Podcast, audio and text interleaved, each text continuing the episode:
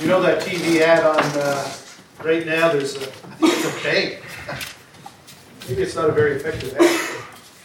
It's uh, they get people in front of this big machine, and the machine's filled with money, and they have to say, they say uh, the name of the bank. I think it's, uh, well, I would have said Rakuten.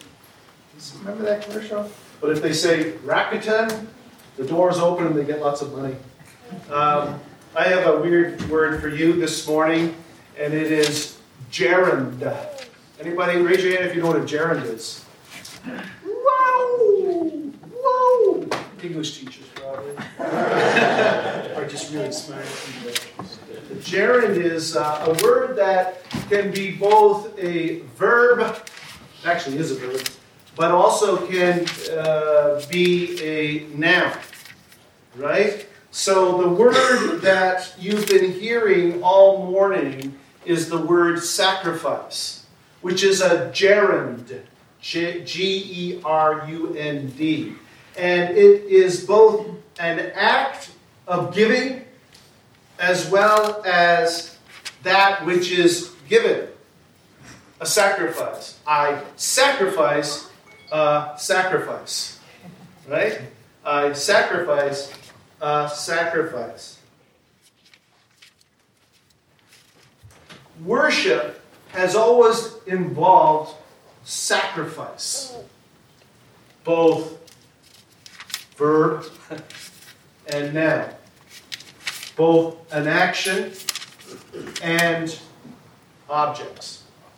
And in the law of Moses, in what we call the Old Covenant, which we find in the Old Testament, which means Old Covenant, um, God outlined for the people of Israel both acts and objects, very specifically, that the Israelites were to perform or to give up as a means of worship sacrifices. In fact, there were five types of sacrifices in the Old Covenant burnt, grain, peace, sin, and trespass. And the first three were voluntary. In, in other words, those were just things that you gave to God out of a heart of thanksgiving, just like you did when you put some money into the um, offering plate. Uh, hopefully, you did that voluntarily and uh, out of praise and worship. And so it was voluntary. And so there were these three types of uh, sacrifices that were voluntary. But there was two that were involuntary or mandatory, and those were sin offering and trespass offerings or sacrifices. And these were instituted because they were required of the people of Israel to deal with their sinfulness, to deal with the fact that they violated the law of God because they didn't acknowledge God and did their own thing. They trampled on the Word of God. And so God made it mandatory that they would make sacrifices to atone for or to deal with the sin that they've committed. That's why, if you went to the temple of God during Old Testament times, when they were people were under the old covenant, it was it was really more like a farmer's market than it was what what you see here. Uh, people well dressed, sitting in line, all looking at that or me. Uh, and that's because there was all kinds of agricultural products there that were being offered up as sacrifices. And there were some of those animals were being sacrificed. They were being slaughtered right there, creating a, an aroma, spilling blood. And so it was quite a sight, I'm sure, to go to church. Uh, the temple during the Old Testament, Old Covenant times, very much unlike what we do here. Maybe what we'll talk about today will sort of give us a little bit of, of an insight. We've been studying the book of Hebrews, and we, and we have found out why we are not beholden to those instructions of the law of Moses, the old covenant. In fact, we are not under an old covenant, we are under a new covenant. And that sacrificial system of uh, the law of Moses, the voluntary, the mandatory sacrifices, no longer hold sway. And we are not under that anymore. We've, we've read in chapter 10 of uh, Hebrews this incredible idea that because of what Christ did, we are no longer under that regime of sacrifices. I just want to read a very short excerpt from uh, this to remind you, uh, those of you who are here, of what Christ has done to free us. We read in chapter 10, verse 1 The law is only a shadow of the good things that are coming, not the reality themselves. And for this reason, it can never, by the same sacrifices repeated endlessly year after year, make perfect those who draw near to worship. Otherwise, would they not have stopped being offered? For the worshippers would have been cleansed once for all and would no longer have felt guilty for their sins. But those sacrifices are an annual reminder of sin. It's impossible for the blood of bulls and goats to take away the sins to take away sins. Therefore, when Christ came into the world, he said, "Sacrifices and offering you didn't desire, but a body you prepared for me." With burnt offering and sin offering you weren't pleased. Then I said, Here I am, it is written about me in the scroll. I have come to do your will, my God. First, as the author of Hebrews writes, sacrifices and offerings, burnt offerings and sin offerings you did not desire, nor were you pleased with them, though they were offered in accordance with the law. Yes, God commanded the sacrificial system but it wasn't the ultimate goal. It wasn't what God had fully in mind, but it was meant as a foreshadowing of something more important and more profound, which we find in Christ as he goes on to say, he sets aside the first commandment or covenant to establish the second, and by that will we have been made holy through the sacrifice of the body of Jesus Christ once and for all. So, through Christ's sacrifice, we are freed from that regime of sacrifices prescribed in the law of Moses. Earlier, he has said something that makes it about as clear as it can be. He says in chapter 8, verse 13, By calling this covenant, he has made the first one obsolete. it's over. We are not required to do those things. And yet, when we look at the scripture passage from Hebrews for today, where we are in Hebrews 13, we're going to take a look at that passage. When you look at it, it talks about sacrifices. We read in Hebrews 13, and this is our scripture for today. Through Jesus, therefore, let us continually offer to God a sacrifice of praise the fruit of lips that openly profess his name. And do not forget to do good and to share with others, for such sacrifices, with such sacrifices, God is pleased. So today I want us to very briefly consider this question. What role does sacrifice play in this new covenant that we are part of because we are in Christ Jesus? Well, the first thing I want to say about that is this that sacrifice has nothing to do with God earning God's favor. We've seen that. Jesus did everything. All we have to do by faith is trust in what he did. Sadly, so many of us, including me, still have this idea that if we do good things, we will win the favor of God. We're trying to earn God's favor by doing good works, by offering things up to God. And this is wrong minded. This is not what we are to do. When you think about it, if this were the case, if we needed to do stuff to earn God's favor, guess what? Jesus died for nothing.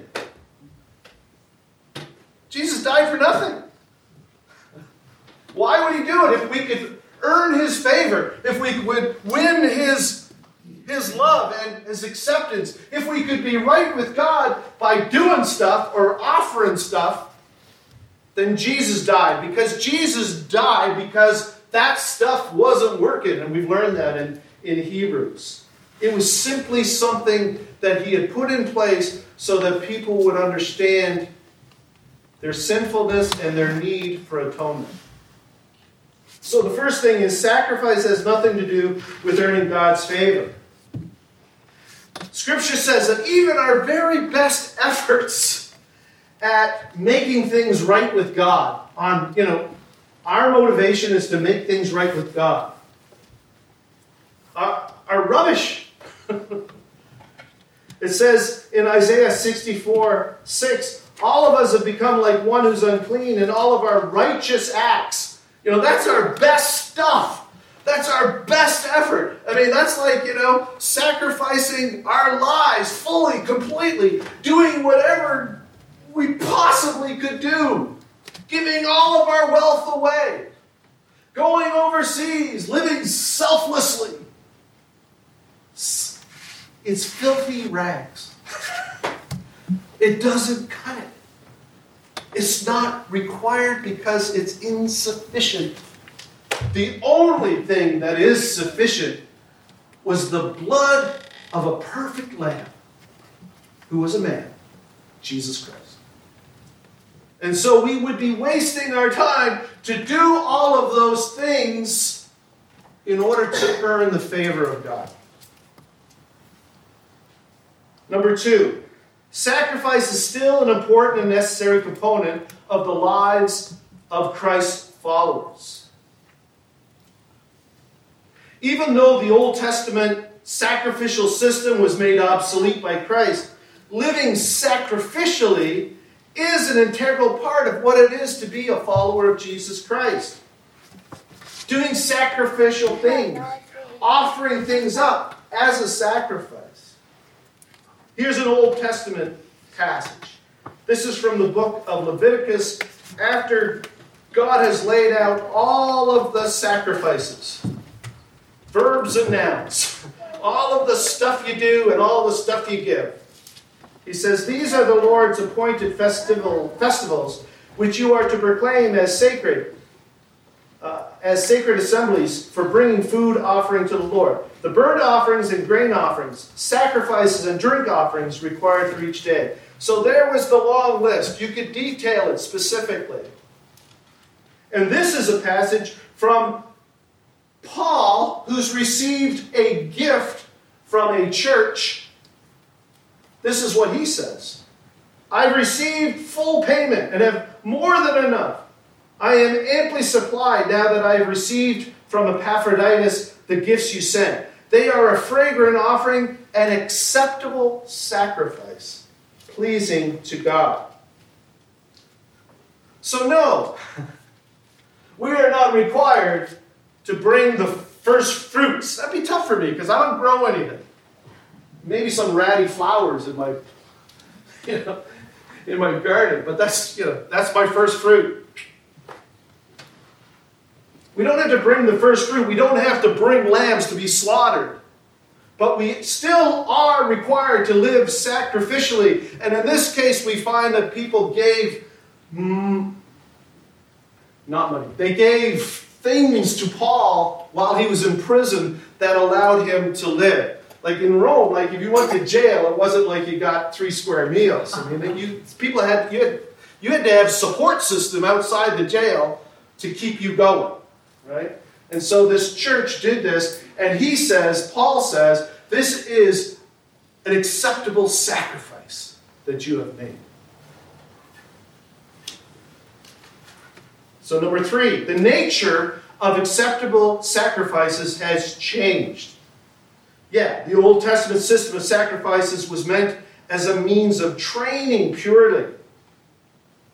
They were supposed to give their very best, the first fruits, the best uh, livestock, the, the unblemished lambs, so on and so forth. And so it was, as we've read in chapter 10, uh, verse 1, the law is only a shadow of the good things that are coming, not the realities themselves. But they teach us, right, that you bring your best, you give your all, you don't skimp, you don't hold back. So, it, in fact, now the nature of the sacrifices has changed, and it's not prescribed. It's not written on a list that you got to do this, this, this, and this, and give this, this, this, and this. Now, the sky is the limit. Isn't that cool? The sky is the limit as to what is an acceptable sacrifice. Sure, it, could be singing a song like we've done. We've been offering up a sacrifice of praise. It could be, uh, you know, giving some money in the, as a tithe. It could just as well be buying somebody lunch. It could also be consoling a friend. The sky is the limit to what is considered an acceptable sacrifice. Because we are no longer under the prescribed law, we are now under the law of love, which drives us to do things that will benefit others. The sky is the limit to what we can do. Number four, the value or acceptability of the sacrifice has always been the same.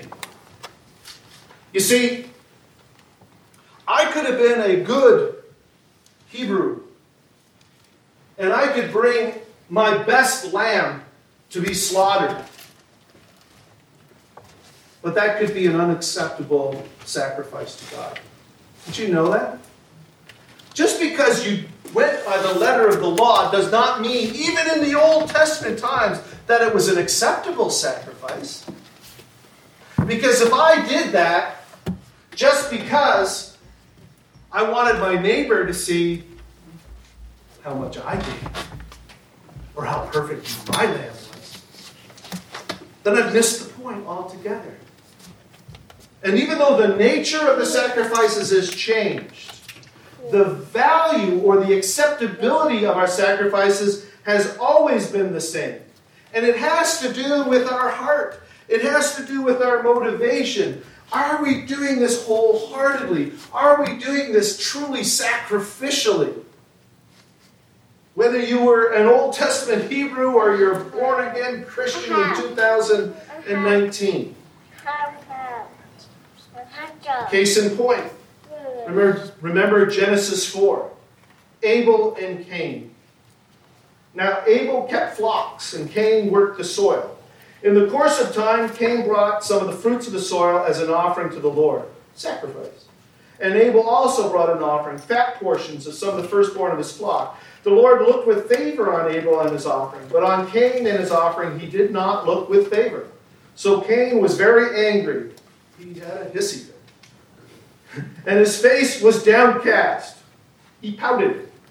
Then the Lord said to Cain, Why are you angry? Why is your face downcast? If you do what is right, will you not be accepted? But if you do not do what is right, sin is crouching at your door. It desires to have you, but you must rule over it. And some people say, well, that just goes to show that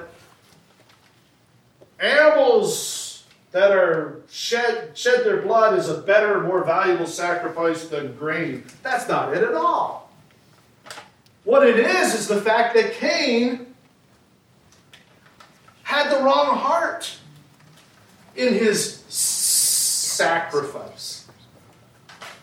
He went with the wrong motivation. You see, God sees our hearts, He knows our motivation. It wasn't that, you know, God is a carnivore and not a vegetarian. It's just that He saw the heart. He saw the heart of Cain. So that's the old covenant. Let's move to the new covenant to, sh- to prove my point that the motivation is the key. It, the, the fact that the value of and the acceptability of a sacrifice has never changed in God's eyes. Now let's look to the New Testament, Acts 5. Now a man named Ananias, together with his wife Sapphira, Sapphira, Sapphira, there it is, also sold a piece of property. With his wife's full knowledge, he kept back part of the money for himself, but brought the rest and put it at the apostles' feet. Then the apostle said, Ananias, how is it that Satan has so filled your heart that you have lied to the Holy Spirit and have kept for yourself some of the money you received for the land? Didn't it belong to you before it was sold? And after it was sold, wasn't the money at, at your disposal? What made you think of doing such a, a, a, terrible thing? You have not lied just to human being, but to God. There it is again. Ananias and Sapphira. I mean, goodness me. I don't know too many people that sold their property and gave a portion of it to God. If I did, I'd be like, whoa, man, you are holy. You're righteous, dude. Right? But these guys did just that, and they ended up dying as a consequence. And that is because God sees the heart and He knows the motivation, and their motivation was not right.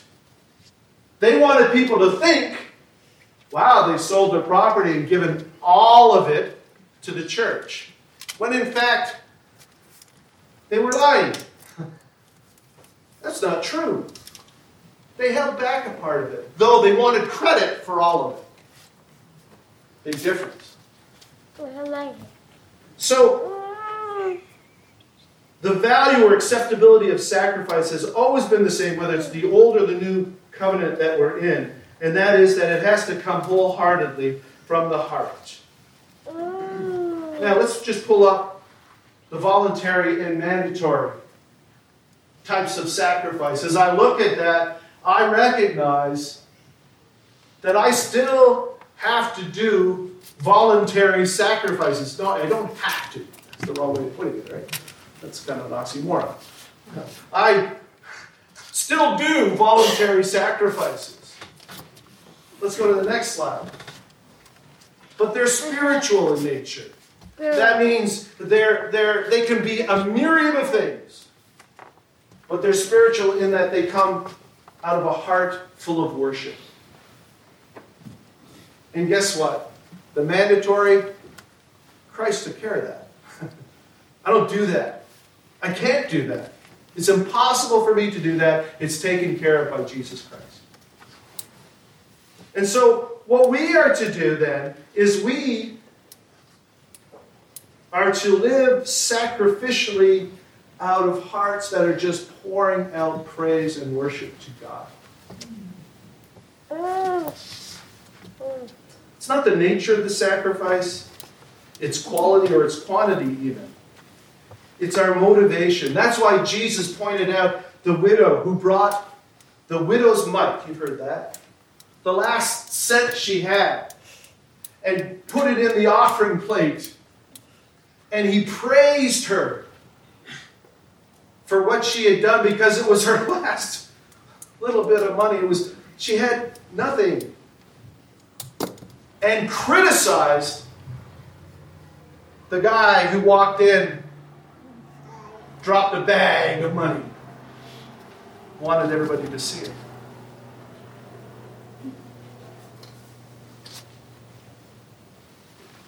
It's all about motivation. Peter writes these words As you come to him, the living stone, rejected by humans, but chosen by God, precious to him, you also, like living stones, are being built in a spiritual house to a holy priesthood, offering spiritual sacrifices acceptable to God through Jesus Christ. How are we doing with that? How is our motivation? Because that's what it is. You want to check to see how you're doing in this, this idea of sacrifices in the new covenant? Check your heart. Are you giving back Are you giving but taking back? Or are you living sacrificially and wholeheartedly? Doesn't mean that you need to give everything that you have away. We've already made the point. It's not prescribed. It's what God lays on your heart. What is it that God calls, is calling you to? And so the author in Hebrews 13 says, Through Jesus, therefore, let us continue to offer to God a sacrifice of praise, the fruit of lips that openly profess his name. And do not forget to do good and to share with others, for such sacrifices, with such, God is pleased. This is the last thought I have. I think it's important because, as in all things, Jesus Christ is our example. We read in Ephesians 5, verses 1 and 2 Follow God's example, therefore, as dearly loved children, and walk in the way of love, just as Christ loved us and gave himself up for us as a fragrant offering and sacrifice to God. He is our example. We are to follow in his footsteps. We are to live in such a way that our lives have an aroma of praise and worship to God. Our lives, in the way we live, what we give up, how we serve, points people to God. Paul wrote in 2 Corinthians 2:15, "For we are to God the pleasing aroma of Christ among those who are being saved and those who are perishing." This is our commitment. This is the place that sacrifice has amongst the followers of Jesus Christ. We need to be sacrificial. Are you sacrificial? Am I sacrificial? And if I am, how sacrificial? How acceptable are the sacrifices? Are there ulterior motives in my sacrifices? Do I do them for other people to see? Whatever.